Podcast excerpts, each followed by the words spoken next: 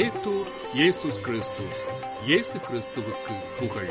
தமிழ் கூறும் நல்லுலகில் வாழும் அனைத்து அன்புள்ளங்களுக்கும் வத்திக்கான் வானொலியின் வணக்கம். இறைவன் உங்கள் உள்ளத்தையும் இல்லத்தையும் தன் அன்பாலும் அருளாலும் அமைதியாலும் இன்றும் என்றும் நிரப்புவாராக.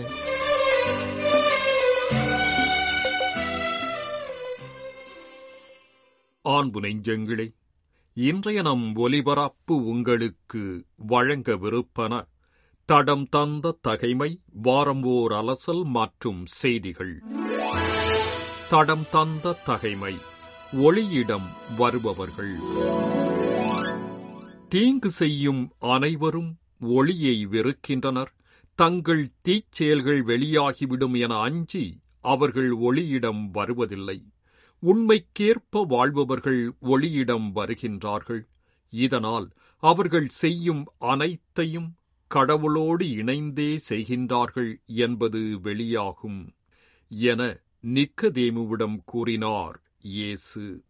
இறைவா நீர் பேரொளி நான் சிற்றொளி. உண்மையின் ஒளியில் எப்போதும் என்னை வழிநடத்தும்.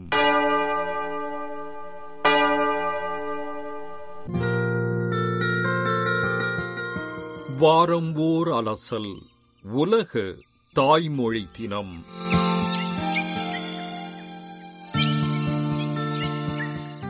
மொழி என்பது மனிதர்களின் கல்வி மற்றும் மேம்பாட்டிற்கு உதவும் தகவல் தொடர்பு கருவி மட்டும்தான் என்று பலர் நினைத்துக் கொண்டிருக்கின்றோம். ஆனால் மொழி என்பது நம் பண்பாட்டு அடையாளம். இந்த உலகத்திற்கும் அதில் வாழும் மக்களுக்கும் மொழி என்பது ஒரு சமூகத்தின் அடையாளம். ஆனால் இன்றைய உலகமயமாதலினால் மொழிகள் அச்சுறுத்தலுக்கு உள்ளாகி வருவது மட்டுமல்ல மறைந்து போகும் அபாயமும் உள்ளது. சிறு சிறு மொழிகள் மறைந்து போகும் என்றால் கலாச்சார பன்முகத் தன்மையும் இல்லாமல் போய்விடும். மொழி அழிந்தால் மக்களின் பண்பாட்டு அடையாளம் அழியும். பண்பாட்டு அடையாளம் இல்லாத மக்கள் வரலாறு அற்றவர்களாகப் போவார்கள். ஒரு மொழி அழிக்கப்படுகின்றதெனில் அந்த மொழியை பேசுகின்ற சமூகத்தின் அடையாளங்கள் அழிக்கப்படும் முயற்சிகள் தொடங்கிவிட்டன என்பதே உண்மை.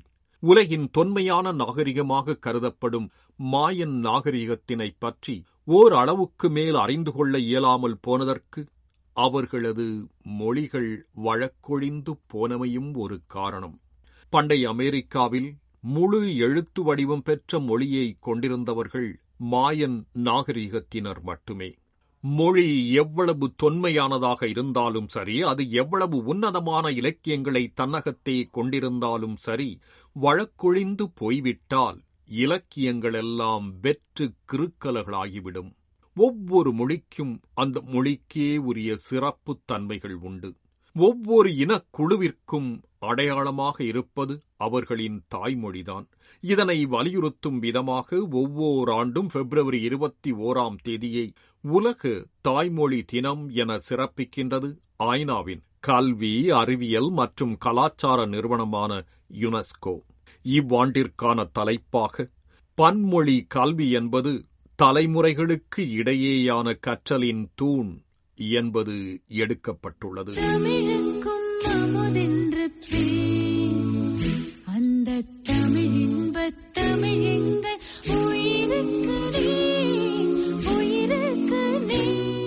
கருவில் இருக்கும்போதே தாய்மொழிச் சொற்களை குழந்தை கேட்கத் தொடங்கி விடுகின்றதாம். கருவில் இருக்கும்போதே பத்தாயிரம் கலைச் சொற்களை குழந்தை உள்வாங்கி வைத்துள்ளது என்று மருத்துவ வல்லுநர்கள் சொல்கின்றார்கள்.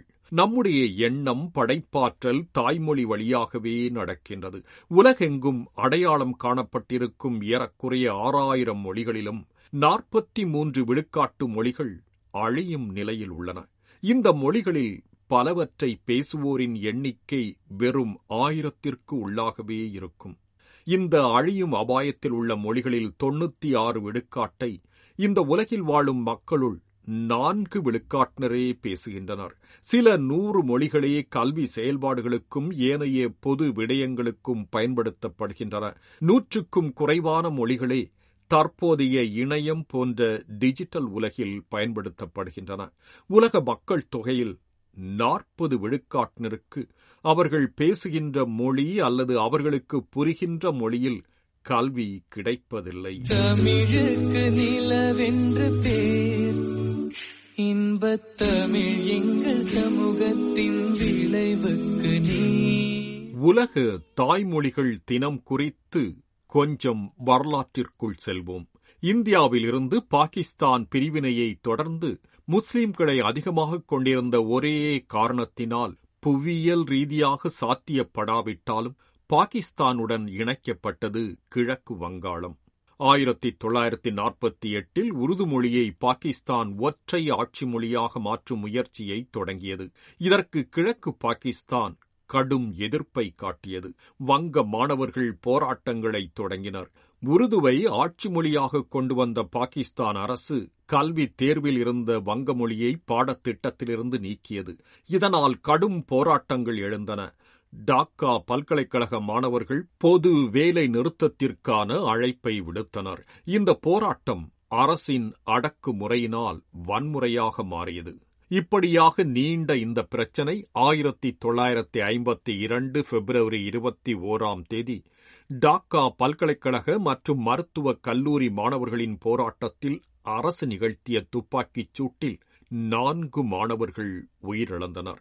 இதனால் போராட்டம் உக்கிரமடையவே ஆயிரத்தி தொள்ளாயிரத்தி ஐம்பத்தி ஆறில் வங்க மொழியும் ஆட்சி மொழியாக அங்கீகரிக்கப்பட்டது எனினும் இந்த மொழியினால் ஏற்பட்ட விரிசல் வங்கதேசம் தனி நாடாகும் வரையில் கனன்று கொண்டே இருந்தது. வங்க மொழிக்காக உயிர் நீத்த தியாகிகளின் நினைவாகவே ஒவ்வொரு ஆண்டும் பிப்ரவரி இருபத்தி ஓராம் தேதியை உலக தாய்மொழி தினமாக ஆயிரத்தி தொள்ளாயிரத்தி தொண்ணூத்தி ஒன்பதில் யுனெஸ்கோ அறிவித்தது. இரண்டாயிரமாம் ஆண்டிலிருந்து ஒவ்வொரு ஆண்டும் பிப்ரவரி இருபத்தி ஓராம் தேதி உலக தாய்மொழி தினமாக கடைபிடிக்கப்பட்டு வருகின்றது. இந்நாள் பங்களாதேஷில் ஒரு பொது விடுமுறை தினமாகும்.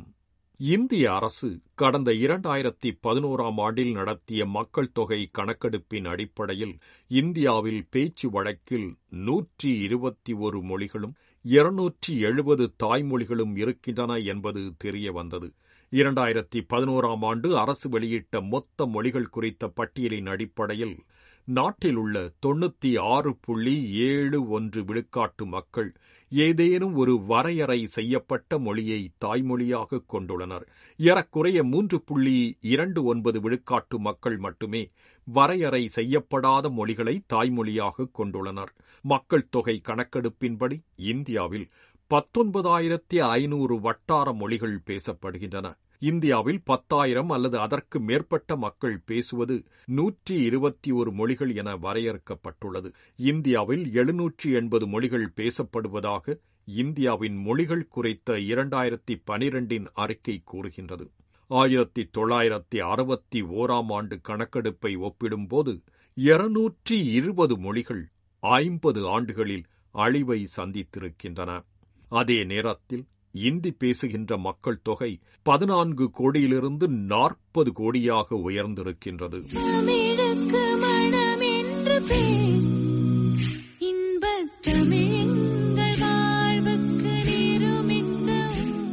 மூவாயிரம் ஆண்டுகளுக்கு மேல் மரபுடையது தமிழ் மொழி இந்த மரபு உலகத்தில் வெகு சில மொழிகளுக்கு மட்டும்தான் உண்டு.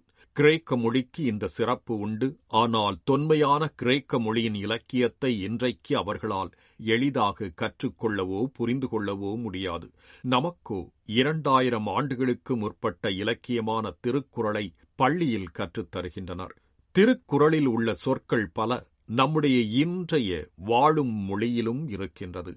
இந்த அளவிற்கு தொடர்ச்சியான மரபுடைய மொழிகள் உலகத்தில் இல்லவே இல்லை என்பதுதான் உண்மை.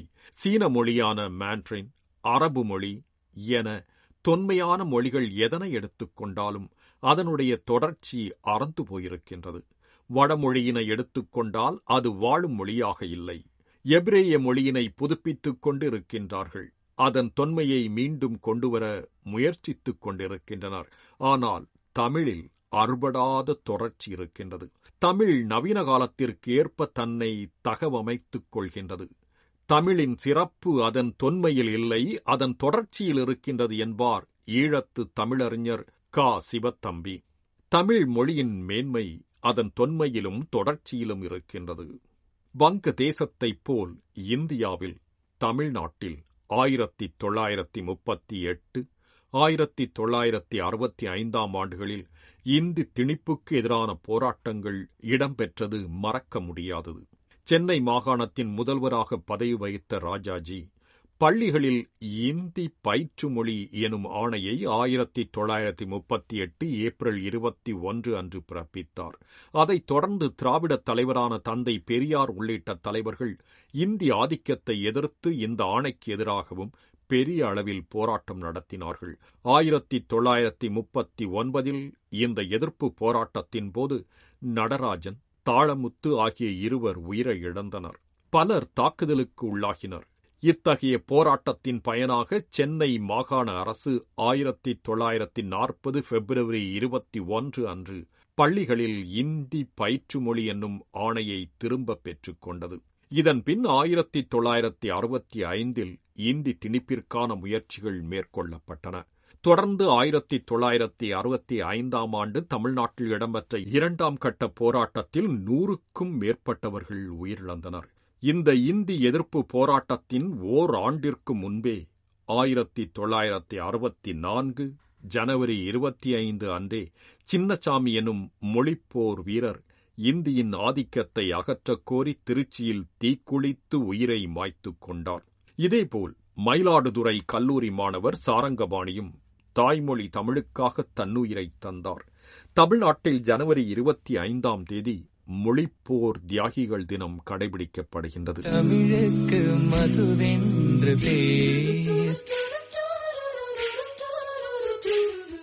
கால் நூற்றாண்டு காலமாக தெற்காசியாவையே பதற்றப்பட வைத்த ஈழத்தமிழ் போராட்டத்திற்கு ஆதி மூலமாக இருந்ததும் மொழி பிரச்சனைதான்.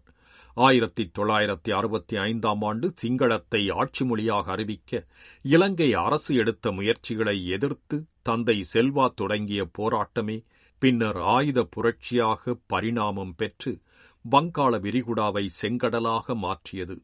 தமிழ் எங்கள் உயிருக்கு நேர் எனக் கூறிப் போராடி தம் உயிரை மாய்த்துக் கொண்டவர் பலர்.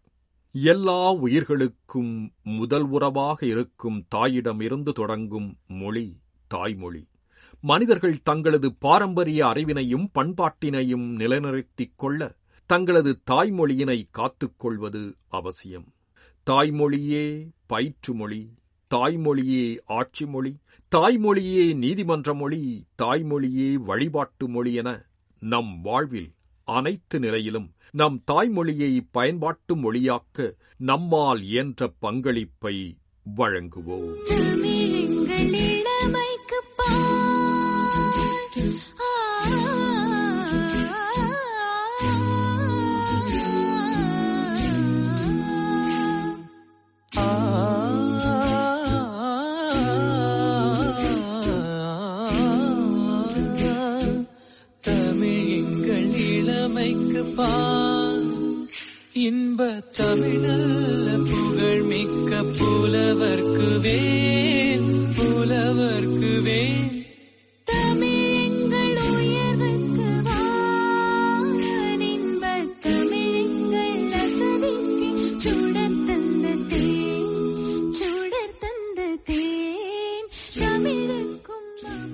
உலக தாய்மொழி தினம் குறித்த வாரம் ஓர் அலசல் நிகழ்ச்சியை இன்று உங்களுக்கு வழங்கியது வத்திக்கான் வானொலி.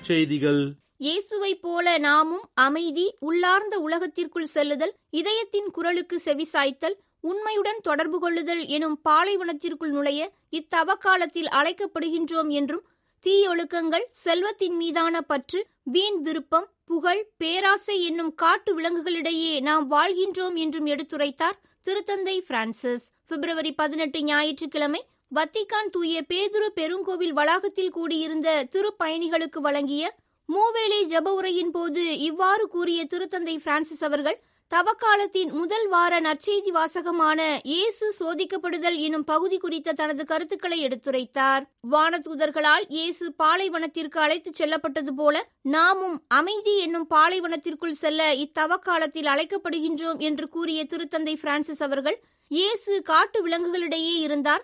வானதூதர்கள் அவருக்கு பணிவிடை செய்தனர் என்று எடுத்துரைத்து நாமும் தீயொழுக்கங்கள் என்னும் காட்டு விலங்குகளிடையேயும் நல்லெண்ணங்கள் மற்றும் நல் உணர்வுகள் எனும் வான தூதர்களால் பணிவிடை செய்யப்படுகின்றோம் என்றும் கூறினார். மிகவும் கடுமையான சூழ்நிலையை ஏற்படுத்திய சூடான் நாட்டு ஆயுத மோதல் தொடங்கி பத்து மாதங்களை கடந்துவிட்டது என்றும் அன்பான சூடான் மக்களின் அமைதியான எதிர்காலத்தை கட்டியெழுப்ப அமைதிக்கான வழிகளை விரைவில் கண்டறிய சிறப்பாக ஜெபிப்போம் என்றும் கூறினார் திருத்தந்தை பிரான்சிஸ். பிப்ரவரி பதினெட்டு ஞாயிற்றுக்கிழமை வத்திக்கான் தூய பேதுரு பெருங்கோவில் வளாகத்தில் கூடியிருந்த ஏறக்குறைய பதினைந்தாயிரம் திருப்பயணிகளுக்கு வழங்கிய மூவேளை ஜப உரையின் இறுதியில் இவ்வாறு எடுத்துரைத்த திருத்தந்தை பிரான்சிஸ் அவர்கள் உலக அமைதிக்காக ஜெபிக்க வலியுறுத்தினார். இத்தவக்காலத்திலும் யூப்ளி ஆண்டு முன் தயாரிப்புக்கான இச்சப ஆண்டு முழுவதிலும் கடவுளின் உடனிருப்பை உணரும் விதமாக அவர் முன் கூடி வருவதற்கான அதிக வாய்ப்புகளை உருவாக்க வேண்டும் என்று திரு பயணிகளிடம் கேட்டுக்கொண்டார். பிப்ரவரி பதினெட்டு ஞாயிற்றுக்கிழமை மாலை முதல் பிப்ரவரி இருபத்தி மூன்று வெள்ளிக்கிழமை மதியம் வரை தவக்காலத்தை முன்னிட்டு தியானத்தை ரோமில் செய்ய தொடங்கியுள்ளார் திருத்தந்தை பிரான்சிஸ். இதனால் திருத்தந்தையின் சந்திப்புகள் மற்றும் புதன் பொது மறைக்கல்வி உரை ஒத்திவைக்கப்பட்டுள்ளன. ஒருங்கிணைந்த பயணத்திற்கான இரண்டாம் கட்ட அமர்வு இரண்டாயிரத்து இருபத்தி நான்காம் ஆண்டு அக்டோபர் மாதம் இரண்டு முதல் இருபத்தி ஏழு வரை நடைபெற உள்ள நிலையில் இவ்வமர்வின் தொடக்கமாக செப்டம்பர் முப்பது மற்றும் அக்டோபர் ஒன்று ஆகிய இரண்டு நாட்களும் உலக ஆயர் பேரவை உறுப்பினர்களுக்கான தியானம் நடைபெற உள்ளதை திருத்தந்தை உறுதிப்படுத்தியதாக உலக ஆயர் பேரவை தலைமைச் செயலகம் தெரிவித்துள்ளது. ஒன்றிப்பு பங்கேற்பு செயல்பாடு கொண்ட ஒருங்கிணைந்த திரு அவை என்னும் தலைப்பில் இரண்டாம் கட்ட அமர்வானது தொடங்க உள்ள நிலையில் முதல் கட்ட அமர்வில் வெளியிடப்பட்ட சில கருப்பொருட்களை ஆழமாக ஆராய சில குழுக்களை திருத்தந்தை நிறுவி உள்ளதாகவும் அறிவித்துள்ளது.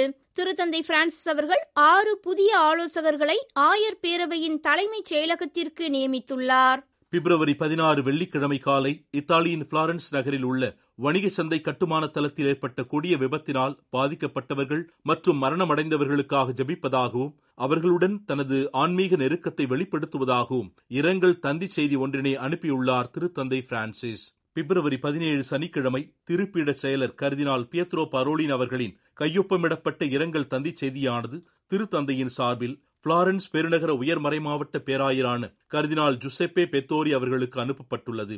வணிக சந்தையின் நான்காம் தளத்தில் ஏற்பட்ட விபத்தினால் மரணம் மற்றும் காயங்கள் ஏற்பட்டுள்ளது குறித்து தனது ஆழ்ந்த இரங்கலை வெளிப்படுத்தியுள்ள திருத்தந்தை பிரான்சிஸ் அவர்கள் பணியிடத்தில் பாதுகாப்பை உறுதிப்படுத்துவதற்கான வேண்டுகோளையும் இதன் வழியாக வலியுறுத்தியுள்ளார். இயேசுவோடு ஒன்றிணைந்து நடந்து ஒற்றுமையாக வாழ்வது கிறிஸ்தவர்களாகிய நமது பொறுப்பு என்றும் இதன் வழியாக உண்மை நீதி அன்பு மற்றும் அமைதியின் பாதைகளை ஒளிரச் செய்ய வேண்டும் என்றும் வலியுறுத்தியுள்ளார் கர்தினால் பிலிப் நேரி ஃபெராவோ. பிப்ரவரி பதினெட்டு ஞாயிற்றுக்கிழமை கோவா மற்றும் டாமன் உயர் மறைமாவட்டத்தால் ஏற்பாடு செய்யப்பட்ட தவக்கால திருப்பயணத்தின் இறுதியில் நடைபெற்ற திருப்பலியின் போது இவ்வாறு கூறியுள்ளார். கோவா மற்றும் டாமன் உயர் மறைமாவட்டத்தின் பேராயரும் சிசிபிஐ எனப்படும் இந்திய லத்தீன் வழிபாட்டு முறை கத்தோலிக்க ஆயர் பேரவையின் தலைவருமான கர்தினால் பிலிப் நேரி ஃபெராவோ. அமைதியையும் உண்மையையும் நாடுவதற்கு பதிலாக ஊழல் பொய் சமூக முரண்பாடுகளுக்கான பங்களிப்பு போன்றவற்றில் நாம் சிக்கிக் கொள்ளாமல் நமது விருப்பங்கள் என்ன என்பதை இத்தவ காலத்தில் ஆழமாக சிந்தித்து நம் வாழ்வை புதுப்பித்துக் கொள்ள வேண்டும் என்றும் வலியுறுத்தியுள்ளார் கர்தினால் ஃபெராவோ. மத்திய ஆப்பிரிக்காவின் சாத் பகுதியில் ஏறக்குறைய எண்பது லட்சம் சூடான் நாட்டு புலம்பெயர்ந்தோர் மற்றும் இடம்பெயர்ந்தவர்கள் உள்ளனர் என்றும் கடுமையான போர்க்குற்றங்கள் மற்றும் மனித உரிமை மீறல்கள் நிகழ்ந்து வரும் அப்பகுதியில் பீமே மறைப்பணியாளர்கள் சபையானது பாதிக்கப்பட்ட மக்களுக்கு உதவி வருகின்றது என்றும் தெரிவித்துள்ளது உலகம் மற்றும் மறைப்பணி என்னும் வலைதள அமைப்பு. நேயர்களே இத்துடன் வத்திக்கான் வானொலியின் தமிழ்ச் சேவை நிறைவு பெறுகின்றது. உங்கள் செவிமடுத்தலுக்கு நன்றி. வணக்கம். வணக்கம்.